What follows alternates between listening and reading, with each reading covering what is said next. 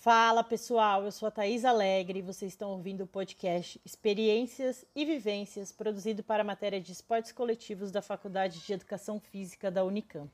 Fala galera, aqui quem fala é a Júlia. Oi galerinha, eu sou a Mariana. Oi gente, aqui é a Gabriela. Oi pessoal, aqui é o Renan. No episódio de hoje, nós vamos conversar com três convidados que se formaram em educação física e atuam na área. Bora ouvir um pouquinho das suas experiências na vida acadêmica e esportiva? Bom, os nossos convidados são Felipe Ori, que é analista do time Renata, formado pela Faculdade de Educação Física da Unicamp, a Karina Parisotto, atualmente técnica de voleibol. Temos o André Soares, é doutorando da UFSC e técnico do time de São José, em São José dos Campos. E agora nossos convidados vão se apresentar rapidamente. Meu nome é Felipe Aparecido de Lima Souza, mais conhecido como Ori, meu apelido. É, tenho 22 anos. Eu sou analista de desempenho do Vôlei Renata Campinas.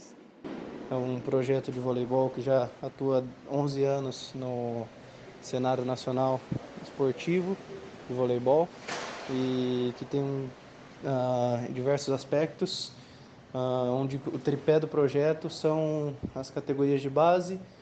Então vamos lá.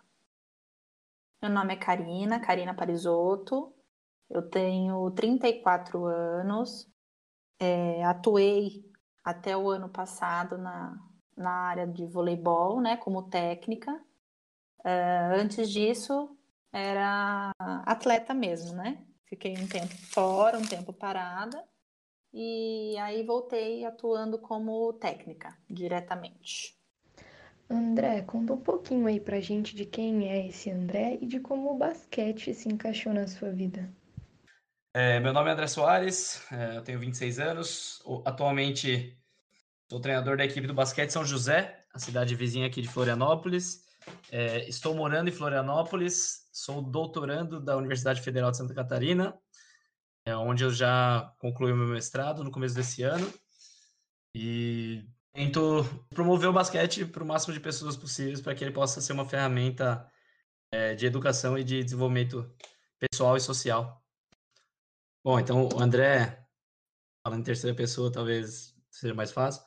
É um apaixonado, talvez, pelo, pelo jogo, né? Um entusiasta e que tenta é, fazer do, do basquete uma ferramenta de, de desenvolvimento pessoal, social, né, e também e buscando a formação de, de pessoas de, de alta performance, né, em diversos meios, através de um jogo que é divertido e que, e que pode nos ensinar muita coisa, né, Sim, sim. O basquete é um esporte muito legal, muito interessante, divertido de se jogar e também de se ver, né?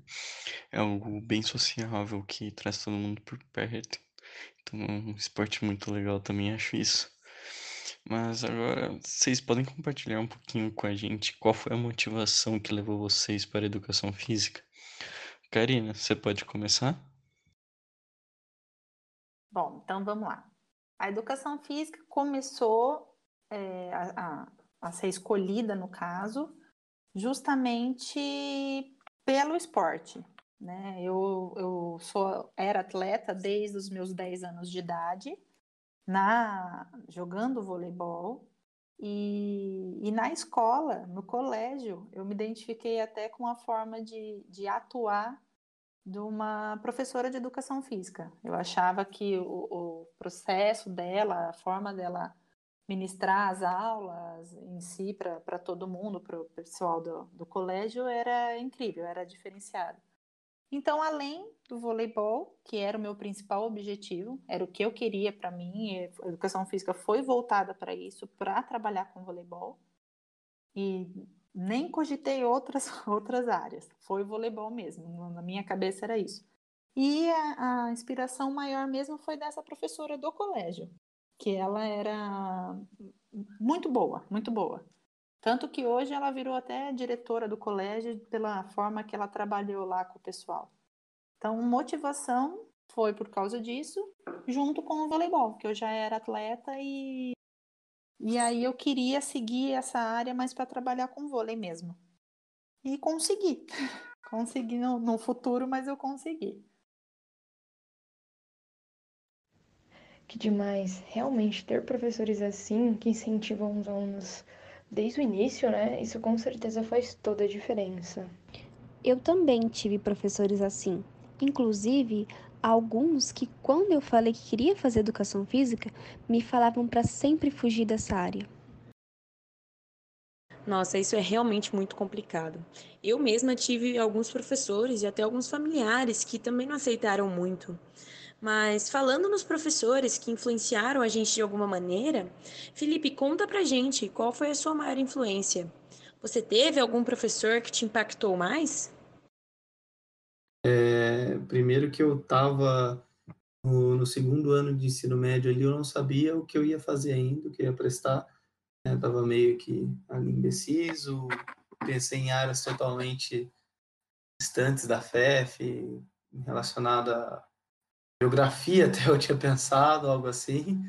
E, e, já, e aí o vôlei já estava já tava na minha vida desde 2012. Eu comecei a treinar, tentar ser um atleta, que nunca cheguei nem perto. Mas aí nesse, nesse caminho aí de tentar uh, virar jogador, treinar, disputar os campeonatos com a equipe, uh, eu gostei muito do voleibol. Né? E aí, quando eu estava no segundo ano de ensino médio, que eu comecei a ter experiências dentro do voleibol, mais para o lado da comissão técnica. Então, desde 2014, né, nem lembro mais quantos anos eu tinha, mas é, eu já tinha experiência, já estava tendo experiências como membro de comissão técnica ali, ajudando a, a ele, a, ao, time, né, fazendo o que eu conseguia na época. Então, por exemplo, assim, como como que aconteceu tudo isso? Principalmente porque a gente tinha um time, né, na, aqui na Fonte São Paulo, em Campinas, e esse time jogava só campeonatos na região. Aí, em 2014, esse time foi entrar para a federação. Só que era um time que já estava com um grupo bom, um grupo de bons jogadores, né? E eu não ia ser inscrito como jogador porque já tinha bastante gente, meu nível técnico não era tão tão bom, né? Uh, foi aí que a, a técnica do, do, clube, que até hoje está lá, é a Patrícia, ela, ela perguntou se não queria acompanhar a equipe a fazer o trabalho de uma ajuda, né? Não era nem trabalho na época, mas uma ajuda para filmar os jogos, para fazer a análise do jogo no papel e na caneta. Então, ali que começou, quando eu estava no segundo ano de ensino médio, essa técnica que deu o start ali para eu estar um contato mais próximo ao voleibol, né? Porque às vezes a gente tem o um contato como atleta num esporte é uma coisa, agora lá da comissão técnica é um contato mais frequente, um contato mais relacionado à, à ciência, a, a você estar tá estudando, tá sempre querendo dar o melhor aos atletas. Legal, legal. Gostei de conhecer um pouco mais. E você, André? Teve alguém que te influenciou a fazer educação física? Eu acho que não dá para falar só de uma específico, mas talvez alguns momentos mais marcantes, né? É, eu lembro da vez que eu escolhi jogar basquete, isso para mim foi um momento intenso. Foi uma minha, minha mãe era treinadora de ginástica rítmica, né, um clube em São Paulo, Clube Espéria, e todo ano o clube fazia a festa dos campeões, né, e por ter tido resultados naquele ano, minha mãe foi convidada e levou a família junto, né? Eu lembro da época que eu tinha 10 anos. É, e lá eles mostravam os vídeos de algumas modalidades. E a que me destacou no, no momento lá era o futsal, né? Que no, na escola era um, um, pé de perna de pau. E aí eu via aqueles molequinhos jogando e fazendo passe, não sei o quê, chutando. Eu falei, mãe, quero, quero aprender, quero jogar. Ela falou, ah, você quer mesmo? Vou atrás, não sei o quê. Ah, quero. Aí meio que tava para ir pro futsal. Só que aí deu duas semanas depois, uh, eu tive basquete na educação física escolar, né? Então, foi uma experiência que eu falei, ah, ninguém joga basquete, eu não gosto de ser igual aos outros, então, mãe, quero ir pro basquete, né? E foi, foi a hora que deu para experimentar, assim, então, eu já tinha uma tabelinha em casa, meu, meu pai e minha mãe são da educação física, né? Então, sempre estimularam bastante brincadeiras, jogos, principalmente a vivência esportiva, dentro do que era possível para eles também, financeiramente e dentro da logística. É, mas eu tinha uma tabela em casa, então eu sempre experimentei, já sabia fazer bandeja, sabia arremessar, não sei o quê. E foi quando eu tive acesso e a oportunidade de ir para o clube a primeira vez. Né? Eu fui para esse clube, que minha mãe trabalha até hoje. E ali na escolinha tive bons momentos com bons treinadores, né? Desde a escolinha, primeira categoria de competição. acho que isso foi me marcando ao longo, ao longo do tempo, assim. E aí, depois de um tempo, é, já com 14 ali para 15 anos, na minha rua, meu pai tinha colocado uma tabela também para jogar com meus amigos. E aí eu comecei a ensinar meus amigos a jogar. Só que esses amigos tinham uns da minha idade, os mais novos, sei o quê. E aí eu lembro, dois desses mais novos que eu, que eu treinei, vamos dizer assim, né? eu gostava de ensinar eles a jogar, eles passaram na peneira do Corinthians, né? Dele, depois de quase um ano, a gente tava brincando assim, duas vezes a semana e tal. E aí eu fiquei super feliz, né? Eu já jogava no Corinthians na época, acho que tinha saído de lá, e eles entraram no ano seguinte, coisa assim. E, e aí foi mais um momento que eu falei, pô, eu gosto de, gosto de ensinar os outros a jogar esse negócio aqui. E gosto de jogar, né? Então acho que foi indo por esse caminho até a hora do, do vestibular, né? Ali no terceirão. E aí fala, tá, e aí, o que, que você vai fazer da vida? Eu falei, ó, eu gosto disso, quero fazer isso. Acho que se eu for para faculdade de educação física, eu vou jogar isso o dia inteiro. Foi meio diferente depois, mas a primeira, primeira hora a gente pensa que é isso, né? E desde então, não, não me arrependo, né? Desde o primeiro ano já contato a experiência de ser treinador, primeiro assistente, depois assiste treino de um, assiste treino de outro, vários colegas que faziam parte. E já no segundo ano tive a oportunidade de começar um estágio no clube, no clube Regatas e de Campinas. E aí bastante contato em São Paulo, que é a cidade que eu sou de origem, então foi, foi emergindo e daí, enfim, daí desandou, né? É, realmente, a gente tem esse estereótipo, né, de que quem faz educação física só joga bola o dia inteiro, não estuda, é só farra. E aí, quando a gente entra, descobre que é bem diferente a teoria da prática, né? Inclusive, falando em teoria e prática e como elas são diferentes, né? Tem alguns autores que a gente estudou na matéria de esporte coletivo que colocam que a própria teoria é diferente e deve ser diferente da prática, porque cada momento é, requer uma ação, né? Cada tempo é, é determinante para uma situação específica. E nesse sentido, tem algumas, digamos, alguns pensamentos sobre qual didática se utilizar, né, para aplicar no jogo, no treino, enfim. E como que você é, viu essas coisas na teoria e como você aplica na prática isso hoje dentro do seu método de ensino do basquete? Você segue as coisas direitinho do que você aprendeu na teoria ou você chegou a mudar bastante coisa? É, criar o seu próprio método? Tá. Acho que bastante. É, uh, algumas coisas que eu tive como vivência enquanto atleta, né? Eu desconstruí bastante durante a faculdade. Acho que, inclusive, na disciplina que vocês estão agora fazendo de esporte coletivo, foi uma boa discussão e, e boas reflexões sobre o ensino do esporte. É, disciplinas da pedagogia do basquetebol, por exemplo, né, que para mim teve grande impacto, depois fazer parte da, do grupo de estudos ali do GPSP. Isso tudo acho que foi me moldando bastante, assim, bastante coisa, a forma de pensar. É, só que depois também, tendo. É, eu desconstruí muita coisa, aí foi construindo outro conhecimento, e aí quando quando eu fui aplicar essas coisas em outros cenários, eu percebi que eu tinha que desconstruir de novo alguns paradigmas para construir novos, e, e, acho que é, fica nessa constante mudança, né? É, pensando assim, uma, um exemplo mais simples, é questão de ensinar o jogo, né? Eu venho de uma, uma carreira de atleta extremamente tecnicista, é, talvez nem seja o melhor, melhor termo para usar, mas é, o, a ênfase muito nas técnicas, né? E e aí, aquela, aquela crença de que somando-se os conhecimentos, fundamentos técnicos, vai ter um bom desempenho no jogo. É, e, também de vivências em que não aprendia nada, simplesmente ah, vai lá e joga, ficava largado. É, na faculdade, pelos professores que estavam na época, pelas disciplinas que a gente teve, pelos contatos que eu tive, é muita ênfase, uma, uma ênfase extrema no ensino, é, a partir de jogos pré-desportivos, a partir de a partir de jogos, pequenos jogos, que seja, é, e aí meio que condenando um pouco o ensino da técnica. É, e aí hoje, hoje eu percebo que eu já sou mais, é, não sei se dá para chamar de equilibrado, mas eu sou meio que 50% cada lado, né? Então eu defendo muito você ensinar através do jogo, ensinar situações de jogo e, e colocar o ambiente de jogo para ensinar, mas que de vez em quando também a gente precisa isolar um pouquinho algumas coisas para desenvolver é, o mínimo necessário para que compense alguns déficits que estão ali na, sendo desempenhado pelos atletas, pelos alunos que eu tô, que eu tô no caso da prática. Acho que isso é o, é o exemplo mais palpável para já. Ai, que legal. A gente viu isso na sala de aula. Discutimos bastante sobre a teoria e a prática, encaixando vários textos muito interessantes sobre o papel do professor de educação física na escola, principalmente. Mas com certeza os professores da faculdade também podem e devem, né, mostrar essa relação para os alunos. Uh, Karina, você tem alguma coisa para contar para a gente nesse sentido? O que teve de experiências durante a graduação? Hum, tá. Na faculdade, bom, de experiência negativa, professores ruins.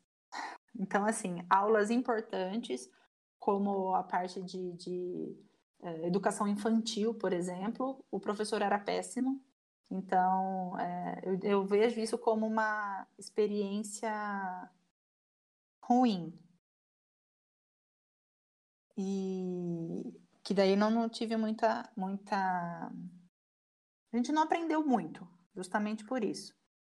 E, e a parte boa mesmo, que me motivou, a experiência boa na faculdade, Uh, foi a parte mesmo do convívio, a parte prática em si, que eu acho que é fundamental para qualquer ensino, principalmente voltado para a educação física, essa parte prática é, foi, foi o que teve de, de, melhor experiência. Aulas em laboratório, uh, para a parte de anatomia. Então, uh, a parte prática em si foi uma experiência muito gratificante, porque a gente pôde viver na, na, na pele o que é. E a parte negativa foram os professores ruins mesmo. Pena que tem experiências ruins. E também tem alguns professores que acabam não correspondendo às nossas expectativas. Mas me parece que as vivências positivas e as relações que nós criamos dentro da faculdade são muito gratificantes também, não é verdade? As mulheres acabam realmente tendo uma experiência totalmente diferente dos homens, né, que estão no cenário esportivo. Então, Karina, você como mulher, você que está inserido nesse cenário, você poderia contar um pouquinho mais pra gente sobre isso? É que, na, na verdade, foi assim, é, não de ser mulher, mas alguns dos técnicos não nos veem como mulher, vamos dizer assim. Eles querem buscar, pelo menos nessa área, né, na parte é, de alto rendimento eles querem buscar o nosso melhor e custe o que custar. Então, para eles não tem homem ou mulher, não tem, tem isso. Eles vão buscar o nosso limite e pronto. Eu passei por vários técnicos, uh, desde aquele mais mole, que acaba não tendo nem resultado, uh, aquele paisão, é, aquele que tem um baita conhecimento, mas infelizmente não sabe passar, e dos mais brutão. Então, teve um jogo uma vez que e ainda esse técnico ele foi cobrir só um outro por um período, ficou uma média de três meses só com a equipe. E num dos jogos é, ele tinha pedido para fazer um, um, determinado movimento lá, não lembro nem, nem exatamente o que era, eu só lembro depois, porque foi algo que eu não tinha conseguido corresponder. Acho que foi um ataque num lugar que ele pediu, algo assim. E, e, aí ele me tirou da quadra e ele olhou bem dentro do meu olho, ele brigou comigo, falou que, que eu não era capaz e, e falando comigo, só que batendo a caneta no, no, no meu peito, assim. Então ficou tudo marcado do, com a caneta mesmo de chegar a machucar. É, ele, com esse lado aí bruto dele, as categorias que ele tinha. Então, assim, não dá para saber se a pessoa sendo bruta ela acaba trazendo maiores resultados, bruta, dura, eu não sei. Mas naquela situação em si, eu creio que ele devia repensar, porque ele estava lidando com mulheres e ele era da equipe masculina. Com os meninos, se ele quisesse fazer isso, tudo bem. Mas com as meninas acabou não dando certo, porque algumas pararam de jogar. Mas a experiência mais forte foi essa, de tacar a caneta no peito, independente de se a gente era menina ou não. Então, mas teve de tudo, teve de tudo. E aí, o principal foi o que eu peguei de exemplo, que ele era um paisão assim, só que ao mesmo tempo ele ensinou muito pra gente pelo lado do, do entender, o lado da, de ser mulher, de que mais? É, de chegar no nosso limite é, é, corporal e de trazer muito lado técnico que a gente não tinha. E ele fez o passo a passo com a gente até a gente tornar a equipe que era. É, como que fala? Ah, esqueci o nome, mas que assim, que a equipe era almejada para atletas de fora quererem fazer parte. Só que a nossa equipe era uma equipe municipal e, e aí tem outros outros fatores que acabou não, não deixando ele seguir em frente com a gente. Que daí entra o lado político da coisa, né? Mas a experiência que a gente que eu tive, assim, uma das e a mais marcante foi essa. Pesado. Muito bacana você ter compartilhado isso com a gente, Karina. Realmente, é, nós mulheres precisamos lutar, né, muito mais do que os homens, pela credibilidade é, durante o jogo, pelos nossos espaços, seja como treinadora, como atleta. É, isso vai acabar passando pela, pela nossa vida em todos os âmbitos, né? A todo tempo a gente precisa se provar. André, eu sei que você trabalha bastante com times de base, né? E você sempre é, teve preferência, pelo menos durante a faculdade, é, por trabalhar com times femininos. Tem alguma razão para isso?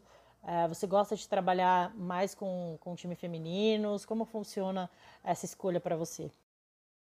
É, no universitário, sim, trabalhei muito mais com times femininos. Por um motivo bem simples, eu jogava. Então, é uma questão ética e escolha pessoal que eu tenho é eu não posso competir a mesma. Eu não jogo a mesma competição por duas equipes diferentes. A mesma competição, não.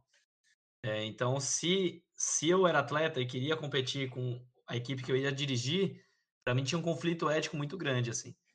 Então, eu simplesmente não assumia nenhuma equipe masculina que fosse competir as mesmas competições que eu participaria. Aí o feminino não tinha esse risco. Então, o feminino eu podia dirigir sem problema nenhum, é, sabendo que eu ia estar tá dando o meu melhor não ia ter choque de interesses, conflito de interesse, e nem nenhum conflito ético que eu pense assim. É, depois de que eu comecei a pensar assim, aí meio que eu acho que eu comecei a brigar por uma causa um pouquinho maior, que é, é dar acesso. Né? Eu acho que é o que eu mais que eu mais tenho tentado lutar hoje, uma força pessoal, talvez social, não sei, é dar acesso e oportunidade para as pessoas, né? Então, é, se, se hoje a gente tem tanta desigualdade em tantas coisas, é, eu acredito que é porque a gente restringe oportunidades. Uma coisa é você dar, dar mesmas condições para todo mundo e talvez o mesmo cenário, e depois você falar, não, esse daqui é melhor, esse daqui é pior. É, enfim, é a, toda a competitividade que está dentro do esporte e justo nunca vai ser. Mas pelo menos de dar oportunidade para as pessoas crescerem, né? Eu, eu tenho muito isso como e como motivação, né? Desde a da educação até o, eu ensinar o jogo, tanto na escola dos mais ricos quanto no projeto social de, mais voluntário. Eu vou dar o meu melhor, vou tentar ensinar. E, e no esporte feminino eu vejo uma, uma fraqueza é, que não é do esporte em si, mas é uma falta de, de espaço. Uma falta de espaço mesmo. E, e, e pode, tem muito potencial para crescer. Então, hoje, por exemplo, eu trabalho com o feminino de base, além do masculino, né? E no feminino de base, eu, o que eu mais falo para as meninas é: eu, não é uma briga minha. Eu nunca vou sentir o que vocês sentem e, e não vou, eu não vou entender o que vocês passam.